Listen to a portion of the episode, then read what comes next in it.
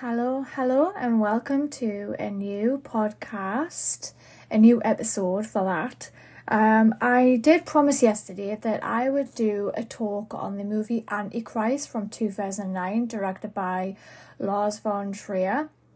And it's been a while since I watched this film, and I always remember watching it for the first time and falling absolutely in love with this film. And I'm going to go into why I fell in love with this film. But because I haven't seen it for a while, I've just rewatched it and I've just this minute finished it. And let me tell you, I remember now why I went back to this film. This film was beautifully made from the director, Lars von Trier, and to be honest with you, I think this is one of my favourite movies that he's done. And there's two really famous actors in this as well that play the main roles. Now, I do have a lot of notes written down with my last movie talk yesterday when I was talking about um, Aftermath. I didn't really have many notes written down simply because it was only a, a 30 to a 35 minute movie and I didn't really feel like I needed to write anything down. But with this movie in particular, there is a lot of stuff that I could have written down and went into detail with. But as always, I don't like to spoil it for people that might not have seen Antichrist. But I do want to give you my full review without the spoilers, if that makes sense. So, I've got no announcements to make on this podcast this episode. I will keep saying podcast. you know it's an episode. You know where I was going with that one. But today's talk is once again Antichrist by Lars von Trier. Now, if you are interested in listening to what I have to say, then please keep on listening. So today's movie is Antichrist from 2009, directed by Lars von Trier, and we have two famous actors in this movie, William Dafoe and Charlotte Gainsbourg. Now, I remember quite a while ago when I first watched this one, this was before I'd ever seen Charlotte Gainsbourg's other movies and also William Dafoe. So at that particular time, I didn't really know the actors very well. I didn't know what they acted in. I just watched the movie because it was a Lars von Trier movie, and I just thought of this movie as a fantastic film. And lo and behold, I like I said, I never watched it for a while, but over that time since I, the last time I did watch it because I have it on DVD, since that time, I have learnt a lot more by Charlotte Gainsbourg and also William Dafoe, but we're going to go into those two in just a second. The movie that we're talking about originates from Denmark, so that's quite interesting. We're going to Denmark today. Um, and it runs at 1 hour 48 minutes and 49 seconds, according to this uh, piece of information. Now, the genres for this movie, I will say up front, they do go by sexual violence against women, BDSM, gore, gruesome, sexual violence against men, self harm, family, misery, and depressing. Now, there is a bit of sexual violence against women. The BDSM, however, I'm not too sure where that goes into this because I never noticed anything to do with BDSM. But moving on, gore gruesome. There is a bit of gruesome scenes in this. There is a bit of gore, but not as much as other extreme cinema films that we all might have seen up to now. And then sexual violence against men. There is a lot of sexual aspects to this movie, and there is a bit of violence against the main actor in this film, so sexual violence against men the self harm. There is a little minute part of that in this film. The family portion of it.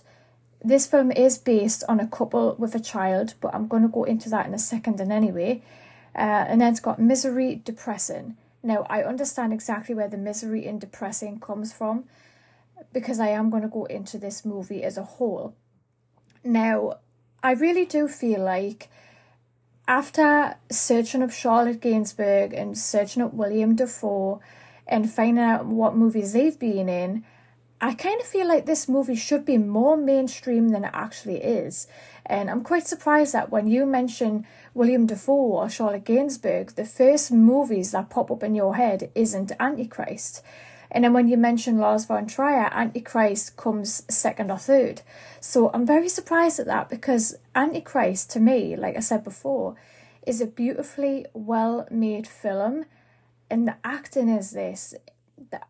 I can't even get my words out because I'm that excited to talk about it. But the acting in this film is unreal. And they deserve more recognition for this film. And this film as a whole deserves more recognition than what it's actually getting. You know, I mean, crikey, this is from 2009. That's how many years old now? Nine? Oh, God, 10, 20, 22. Oh, my God, it's quite a few years old, this one. So, I'm just going to go straight into this now, um, talk about the um, the different chapters of this movie because there is a few chapters and I'm going to go through individually each chapter of my thoughts and opinions and what I saw on screen. But there will become a time where I can't say too much because it'll give the film away and I don't really want to do that. But I will have to put up a warning for anybody that is not seen this film. If you are a couple with a child or you are planning to have a child, I would maybe look into what you'll be watching in the very beginning of this film because this could be a trigger for a lot of women and men out there. So please beware. There is a trigger in this film. I mean, there's a lot of triggers with go and everything like that. You know, you know these films, but this specific trigger is actually heart wrenching and it's not something that should be taken lightly when you go into this film. And this could be me looking too much into it, but if you know me as well as what you think you do, I watch these extreme cinema films with an open mind and I go into all these films, you know, with no judgment or no prejudgment, I should say. And I mean, I do look up the films what I'm going to be watching, but I don't go too much in detail about what I'm going to be watching because I don't want it to destroy or have any impact on what my thought process would be coming out of the film. So, like I said, there's a trigger in this film that you should be beware of. Uh, but I am going to go into it though because I do want people to know exactly what they're going to be getting into, and but the rest of it later on, like I said, I'm not going to be saying too much because I want people to go out and watch this. I want people to experience this film firsthand if you haven't before, and I would love, love, love to know your own opinion on this film after you've watched it. So I would gladly appreciate that. But moving on, if you want to continue listening to this episode, um, then please keep on listening. But if you feel from what I've just said that this movie's not going to be for you, then please skip to the next episode, which will be probably in a few days' time. And I'm going to keep it a secret what I'm going to be talking about. But yeah, but keep it until then. And if you're going to stay with me during this episode, then keep on listening. So, this movie technically has six initial parts to this movie. So, the first part of this movie is we have the prologue, which on the movie it states uh, in writing prologue and then it goes on to the next few ones. Um, but the prologue is essentially the beginning of the film of it basically tells you exactly the the start of the story and potentially you know what the whole movie um is all about so the only way I can explain that by what Lars von Trier has done is he's created the prologue and he's give you the initial overall look at what the film has been based on, if that makes sense. So that is the prologue. Then we have chapter one, which is grief. And then we have chapter two, which is pain, chaos reigns. Then we have chapter three, genocide. Then we have chapter four, the three beggars. And then the next one, which is epilogue. Um, is that how you say it? Epilogue? Please correct me on that one. But anyway, so like I said before, going back to the prologue start of it, this is where the trigger comes in. And I personally don't mean to upset anybody. I personally don't mean to trigger anyone that's listening to this that has potentially got a child or had a child, or if any child nature, put it that way. But in the beginning of this film, you see the two main characters, William Dafoe and Charlotte Gainsbourg, as their characters, and they are unnamed in this film. They don't go by names and they don't uh, approach each other by names. They basically just talk. And so we've got the main two characters, so that's why I'm going to call them William Dafoe and Charlotte Gainsbourg, or I might just say William and Charlotte, just to make it a bit easier so you understand what I'm saying. So, William and Charlotte in the beginning of this film are basically having sex together, and it looks to be in black and white, and you do see a small toddler child um, getting out of bed, walking around, all while them two are, you know, um, having a an escapade of sexual romps, shall we say, all while their son is climbing up onto a window and he falls to his death. Now, it's this is a trigger for for a lot of reasons. So, if you have you know this could bring up any trigger with a child whatsoever you know so it, it's really hard for me to talk about this specifically because you know I, I don't want to go into too much detail but it's nothing to do with me so don't worry there but it's just really awkward and uncomfortable to talk about in any way because children are very very innocent you know and no child deserves um, to either fall to their death or get hurt in any way or anything like that. So th- this is a very, you know, very soft. I can't even explain it, but yeah, but this child falls to his death, and this could be a trigger because anybody listening to this could have had a child with someone, and something could have happened to that child, or it could bring up a lot of different things. I don't really want to go into it because me telling you what happened in the film is a trigger enough, so I don't want to go too much in detail with that.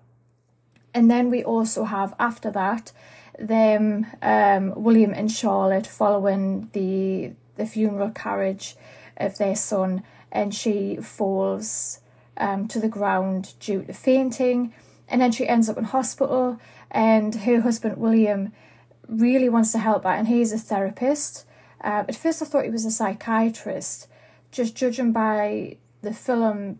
Like after you, you'll hear what I'm talking about in a minute, but he seems to be like a psychiatrist and a therapist, and he you know, a lot of people are saying, well, I'm not really too sure if he's still practicing in this film, but obviously he's not because he's looking after his wife at the end of the day. So he goes to see his wife in hospital after she collapsed. She ended up in hospital for a month and he tries to get her out of the hospital to stop her taking medication because apparently he thinks that taking medication for this anxiety and depression is not helping her, it's just making her worse. So he takes her to this cabin in the woods type place in a place called Eden. Now, this is the first chapter of the movie, which is called Grief. Now, anybody that has suffered the loss of a child will go through a grief. You know, if you lose a family member, you go through a grief. Like myself, when I lost my dad last December, I went through a grief. And it never, ever you know, you never ever forget about it. You just learn to cope with it, you know, you just learn to cope with the pain. And, you know, you do have to get on with things, but losing a child is not something that I've experienced myself. So it could be a completely different grief. I don't know. But yeah, and then when they're on the train, on the way to Eden, because um, he gets her out the hospital and he get he tries to get off this medication, so they end up on the train. So I'm, I missed telling you that there. Uh, I do apologise, uh, but they're on the train and when the train's moving all the trees are going past. Now, what I will say is pay close attention to the trees that's going past on the train because you do see something um, in the trees, quite a few things. So you have to really pay attention when you're watching this movie. But then they get to the woods and he walks her through the woods and he, she finds it very difficult to walk through a few parts of the wood and she finds it very difficult to walk in the grass you know she run in the grass to get where she is. And so she found it very very hard to walk on the grass and you know sort of feel one with the woods almost you know?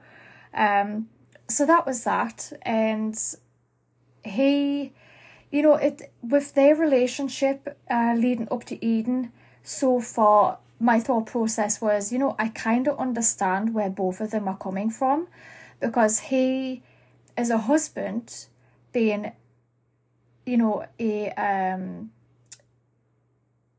being a what do you what do you even call? I can't even remember what you call them. Um, a psycho, not a psychologist, a therapist. That's the word I'm looking for. I'm not even going to cut that out.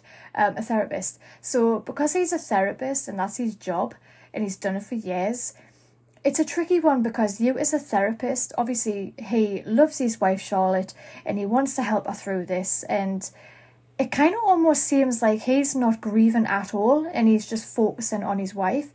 But I mean, you know, people react to things different ways. So I'm not too sure if that's his coping mechanism.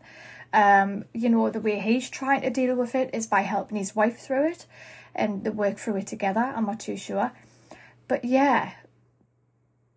But that's basically um the the tricky part of that relationship is he's trying to be the husband but he's also trying to be the therapist.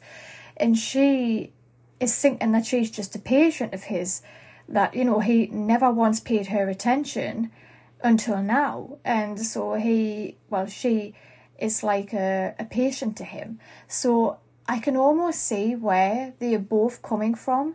So i mean what would you do in that situation if you're a therapist you know to be honest with you, even she said to to um, William in the start of this movie, you know, therapists should never treat their family, which is completely true. And he knows this, he understands this, and he acknowledges this. But he loves his wife at the same time, and he's willing to do whatever it takes to get her out of this grieving stage. But yeah, but that was just my thought process on the film up to this point where they go to Eden. And if you ask me, Eden references the Garden of Eden in the Bible. Now, this movie isn't just a movie about a couple that are grieving the loss of their son. This movie is also a spiritual kind of movie and it leans into good and evil. And I'm I'm gonna go into that in a little bit more a bit later on because I wrote my notes on this because I found this part of the movie fascinating. But before I skip to that, I'm going to continue because I, I can kind of do that. I can uh, talk about one thing and then get distracted by a different fact and go to that and not remember what I said before. So that's just me. Please forgive me, okay? But moving on to chapter two. So, moving on from chapter one, we are now on chapter two, which is Pain, Chaos Reigns.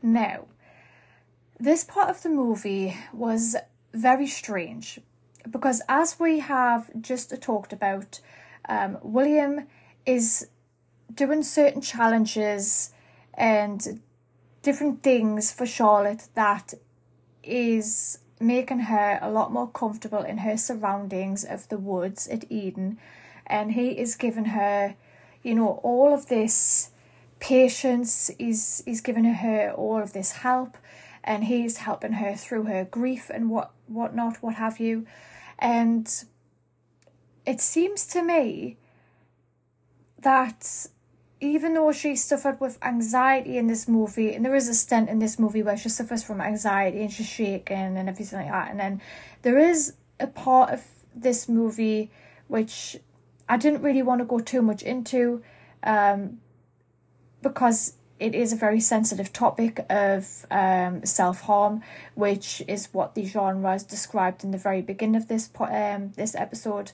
of self harm. So she does try to harm herself in some way.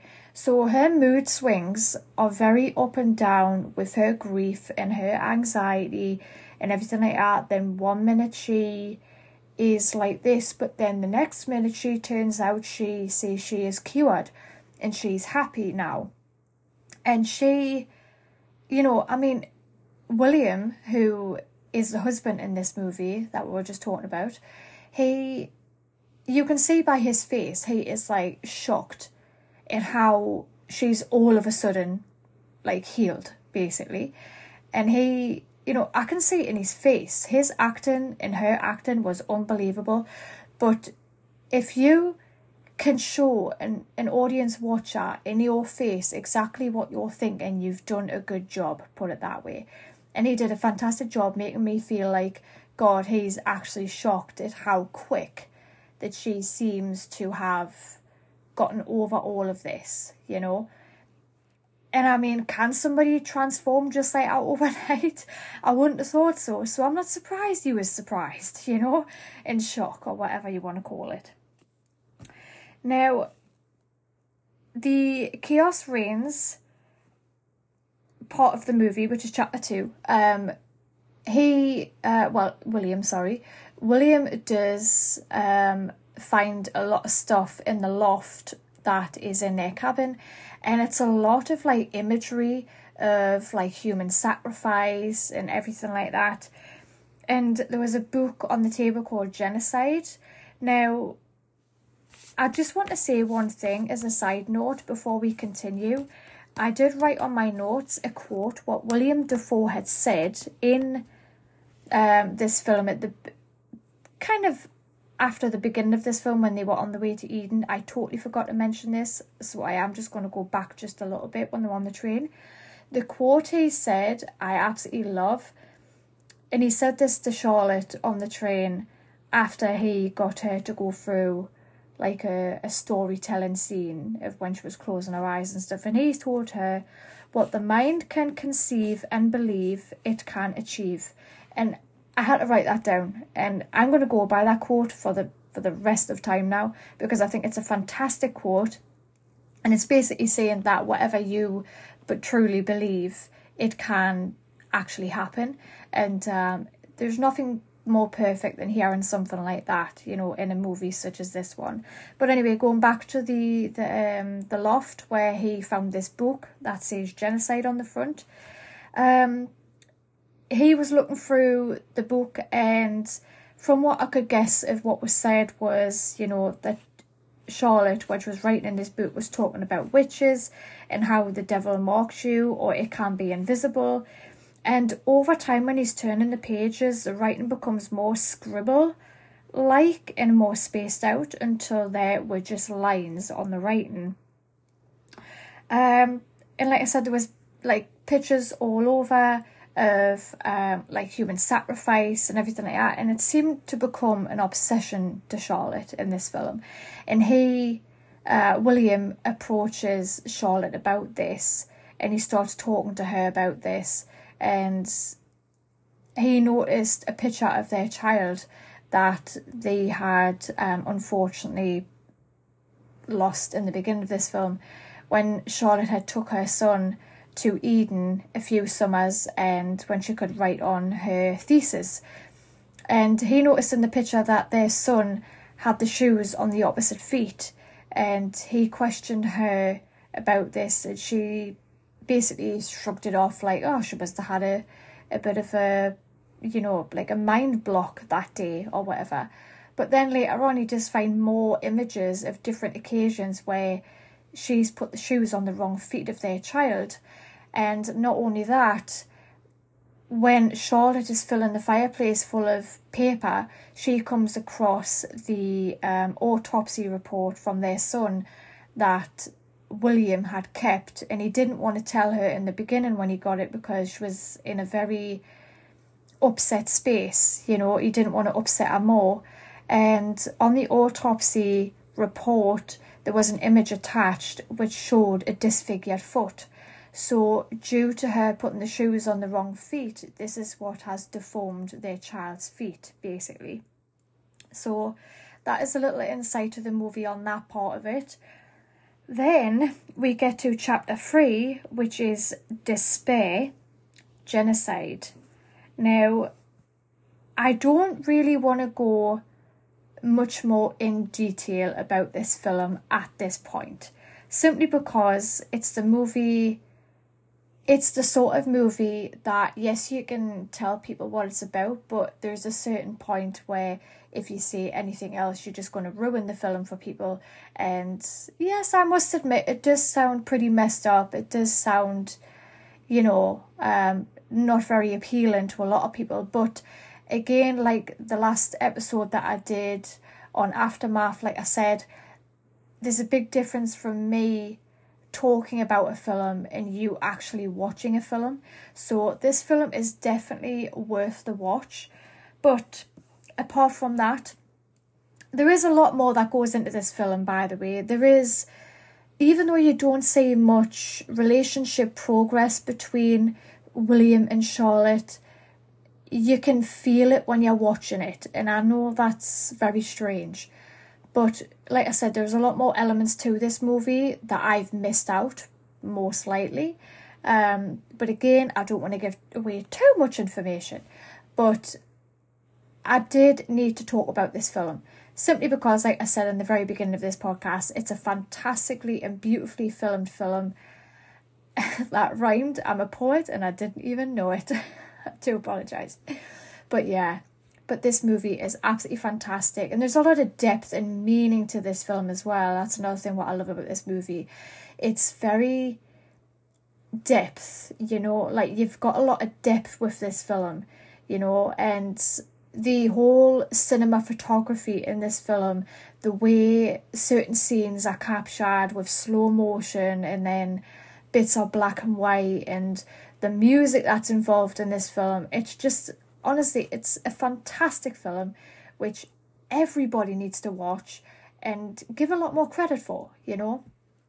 But on that note, um, I am going to give you a little bit of a synopsis on this movie so you can get a little bit more um, leeway of this film. So, the introduction synopsis of this film says while a married couple, William Dafoe and Charlotte Gainsbourg, is having sex, their infant son is in a nearby room. A neighbour son in a nearby room, sorry about that, uh, falls out of a window to his death. She becomes distraught and hospitalized, but her husband, who is a psychiatrist, I knew he was a psychiatrist, but I thought he was a, a, a therapist. But anyway, moving on, attempts to treat her. Deciding that she needs to face her fears, he takes her to a cabin in the woods where she spent a previous summer with the boy. Once they were there, she becomes more unhinged and starts penetrating sexual violence on her husband and herself. So that is a little synopsis there for you. Now, going to William Dafoe. Um, William Dafoe is an American actor. He has been nominated for many different awards. So he's been voted for Best Actor in addition to receiving nominations of four Academy Awards, four Screen Actors Guild Awards, three Global Globe Awards, and a British Academy Film Award. So that's amazing in itself. Um, he is now 67 years old, and the films that he is noted for I am shocked at this. Like I said in the beginning, this film should be more mainstream than what it is because of William Dafoe's acting skills and also because of the, the amount of movies he's been in.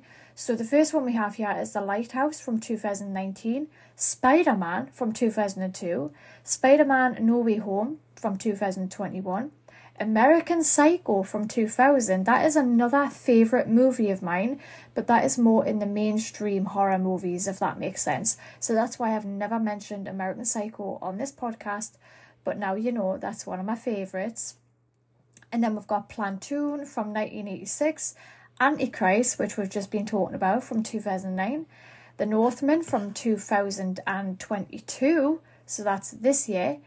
Um, oh my god, he's been in loads. We've got Aquaman from 2018, John Wick from 2014, Death Note from 2017. Um, let's have a look. Let's have a look. Um, we have Aquaman and the Lost Kingdom from 2023, so look out for that one.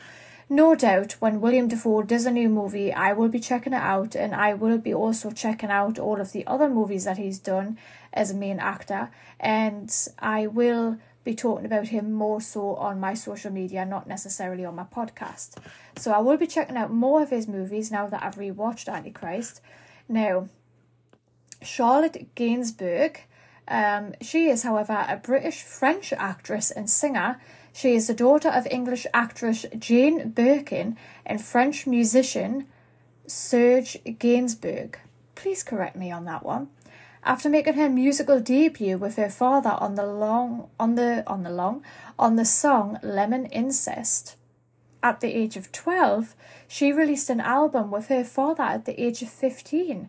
Well, well, well, did you know this? I did not know this.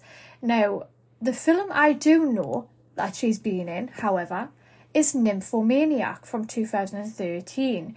Now, Nymphomaniac was probably the first movie of Charlotte Gainsbourg after Antichrist that I ever saw. So, like I said before, when I watched Antichrist for the first time, I hadn't seen Nymphomaniac, but later on I did find Nymphomaniac and I watched it, and that also led on my love for um, the band that was featured in Nymphomaniac. Um, oh my lord, Rammstein, that's the name, and they are a German rock band um, that brought on the whole Rammstein fan rage of mine. But yeah, but Nymphomaniac from 2013 was the second movie of Charlotte Gainsbourg that I ever saw, and she also too was in a few movies. So we have Melancholy uh, from 2011. We've got The Snowman from 2017. We have a lot of movies here which I've never heard of. Uh, unlike William Dafoe, a lot of his movies are mainstream and a lot of people know about them. Whereas Charlotte Gainsbourg, a lot of her movies don't seem to be that mainstream unless I'm missing something, unless I just haven't, you know, been looking into the mainstream movies lately. But there is a lot of movies that she's done as well. Um, so I'm just going to name off, rattle off a few here. Kung Fu Master from 1988. Misunderstood from 2014, Lemming from 2005. We have The Jews from 2016, uh, Love, etc. from 1996, Do Not Disturb from 2012, and His Wife from 2014. Now, there is a lot more movies that she's done, uh, but I'm not going to go through all them on this podcast because it's not relating to that. But yeah, just thought I'd give you a little bit of an introduction to William Dafoe and Charlotte Gainsbourg. So again, even if you haven't seen Lars von Trier's Antichrist, but you do know of Charlotte Gainsbourg or William Dafoe, then please, please, please give Antichrist a watch. It's, like I said, it's a fantastically, beautifully filmed movie. I'm not going to rhyme it again. Uh, but yeah. But my overall thoughts on this movie is again, just go and watch it. I can't stress that enough. And I'm really happy that I got to talk about this movie, and I don't know why I haven't done it sooner. But yeah, but without any more rambling, I hope you enjoyed this podcast. Please keep your eyes peeled for a new episode, which will be in a few days' time. But I will be announcing that on my social media. So if you're not following me on Facebook, it is just Century Stars Kirsty Nightmare. You can't go wrong. And also let me know what you think about this movie if you have seen it. If you haven't seen it, let me know what your thoughts are about this podcast, and I will catch you on the next one. Bye.